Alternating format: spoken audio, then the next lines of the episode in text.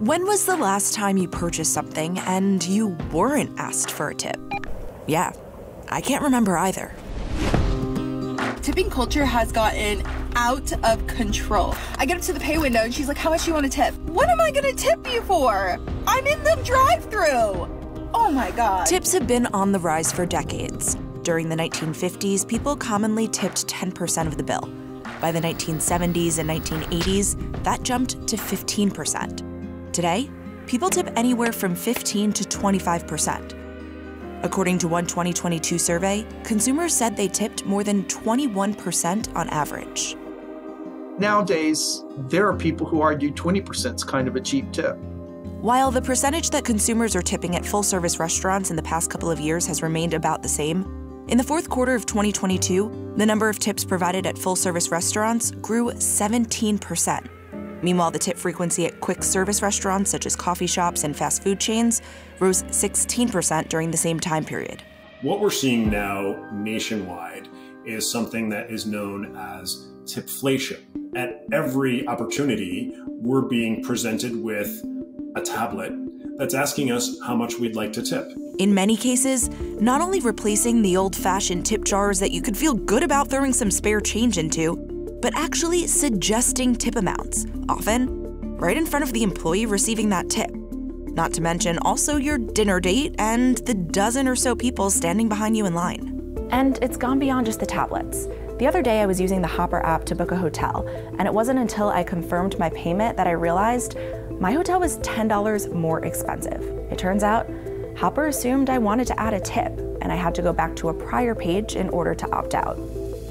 Tipflation refers to not just that we're tipping more, but we're tipping everyone for everything. You're being guilted into tipping on something that is not technically a service, it's someone simply doing their job. In those situations, consumers are feeling resentful. Where do you draw the line?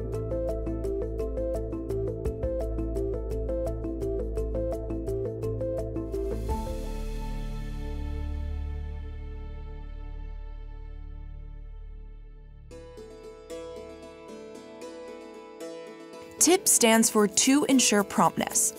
Tipping may go back as far as the Roman era, but according to most experts, the practice likely has its origins in medieval Europe. Noblemen taking passage on roads would throw coins to the rubble to ensure safe passage. One theory is that it evolved in eating and drinking establishments as a way to forestall envy. That when you're eating and drinking, you're having fun, and the people who are serving you are not. Fast forward to the 19th century, when waiters who received a full wage went on strike demanding higher wages, they were replaced with women who employers could pay less. A decade later, there was the population of newly freed slaves. The idea from these restaurant owners was that they were giving the luxury or privilege of a white person's tips. That was without a full wage. Ironically, as tipping exploded in the United States, it became less common in Europe and was replaced with service charges. While the first federal minimum wage law was passed in 1938, it wasn't until almost three decades later when the tip minimum wage was established. In 1991, the federal minimum wage for tipped employees was set at $2.13, which is what it remains at as of March 2023. As far as I know, the United States is the only country that exempts tipped workers from having to receive the full minimum wage. In 43 states, it is legal to pay tipped workers less than the standard minimum wage because tips presumably make up that difference.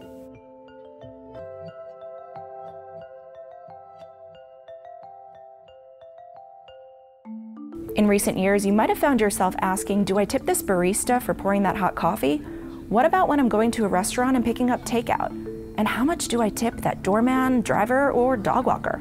When those in the service industry were feeling the brunt during the coronavirus pandemic, consumers started tipping for things they never had before. And the percentage of remote transactions when tipping was an option in which the consumer tipped soared from about 46% before the pandemic to around 86% in January 2022. If people were willing to tip the person delivering food to their home 30%, why not ask if they'd like to tip when they come pick up? During the pandemic, businesses who lost a lot of traditional customers and transactions were looking for alternative ways to make up that income. And if asking for tips was one way to do it, they were willing to try it. And since then, that ask hasn't dissipated. Another reason consumers say they feel pressured to tip more? They're being asked to tip prior to service completion. Asking for a tip beforehand is almost like a bribe, right? It's, I'm afraid not to tip because, well, you do less good work. Customers might not be concerned about the barista's perception of their tip before getting their latte, but what about the mechanic repairing your car?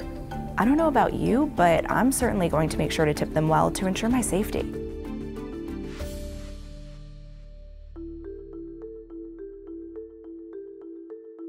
Another reason consumers are tipping more newer technologies, kiosks and tablets with three large tipping suggestions that pop up on the screen in front of you. Three options chosen by the business.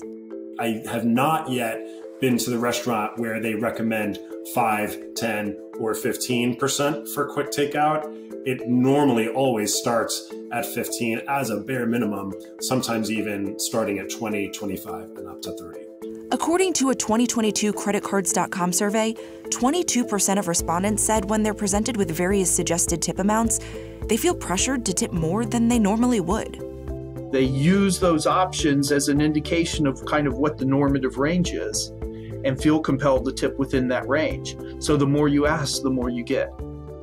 The three prominent companies with that trendy, sleek look are Square, Toast, and Clover. They launched a bit more than a decade ago to help businesses run smarter, faster, and easier, all in one point of sale or POS systems. In some cases, fewer fees so it's less of a burden to accept multiple credit cards, no long term contracts, and multiple other useful tools, including inventory and employee management they got credit card processing into the hands of individuals and very small merchants. Square did a great job. It's been a tremendous growth story. That's half of the business today. Do you think these companies are responsible for this turn of events that we've seen with tipping? I would say they could take some of the credit for helping restaurants gather more tips. Robert Sanchez manages Eli's Essentials in New York City. One of the business's locations uses Toast, while the other uses this. He says the storefront that uses Toast sees more and higher tips. The Clover Square and Toast terminals to a consumer are very easy to use. Big buttons, big areas to sign the tip, an easy way to tip a different amount if you don't like the starting at 20% option. There are others that do it, they're just not as uh, cool looking. We've come a long way from being able to just throw your spare change into the jar by the cash register. The new tablets have turned what used to be a sin of omission, I simply didn't put money into the tip jar, into a sin of commission. I have to hit a button and say no tip. I have to actively choose not to tip. Whereas before, not tipping was a kind of a passive thing. Glancing at the tip jar could have also been a way to get a sense of how many others are tipping on that service and maybe even how much money. Meanwhile, not only can the tipping options be customized, but the tipping feature can be disabled as well. So, it's the merchant's choice to ask or not to ask for tips. From the business side, it makes employees want to perform better and do a better job. It's seriously significant. It really pays for the software. You'd be a foolish business owner not to install it based on what the numbers display. Even a mammoth company as large as Starbucks has decided that they need to sink or swim, and, and the best way for them to do that is, is to offer the tip screen. Starbucks rolled out the tipping feature in stores in September 2022. It's one thing to have a happy staff, it's another thing to have customers that are feeling resentful. I think it's a calculus that all business owners really need to make.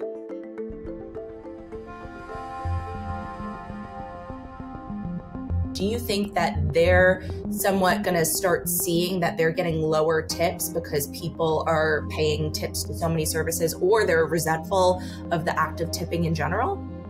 I think that's a very real danger of servers in a sit down restaurant. They were greatly affected during and immediately post pandemic by restaurants doing all sorts of fees. Their tips were actually going down because consumers were saying, well, if I'm paying for the health insurance and I'm paying for inflation and I'm paying for this and I'm paying for that, enough is enough. The more you levy these line items onto consumers, guess who's being penalized? It's the one area that's still quasi discretionary, which is the tip. I went door to door talking with waitresses, bartenders, and baristas, and while they wanted to remain anonymous, they told me it's happening already. With inflation and being prompted for tips left and right, they say customers have already started to tip less and sometimes not at all. A 2022 study found that 17% of Americans are tipping less because of inflation. However, 10% report tipping more. At the same time, more than half of Americans, or 60%, want to do away with tipping entirely. The extent of pandemic influenced generosity has also gone down. 43% of consumers typically tipped servers 20% or more in 2022, compared to 56% of consumers in 2021. Meanwhile, the average tip for full service restaurants has gone down only slightly during the same time period. According to Toast, 19.6% in the fourth quarter of 2022, compared to 19.8% in 2021. However, according to surveys conducted in those same years, respondents said they're tipping higher percentages 21.2% and 18.9%, respectively. It can genuinely hurt the people who truly, truly rely on gratuities for their livelihood. I firmly believe that the tipping invasion we are experiencing right now, I think it's a net negative for society.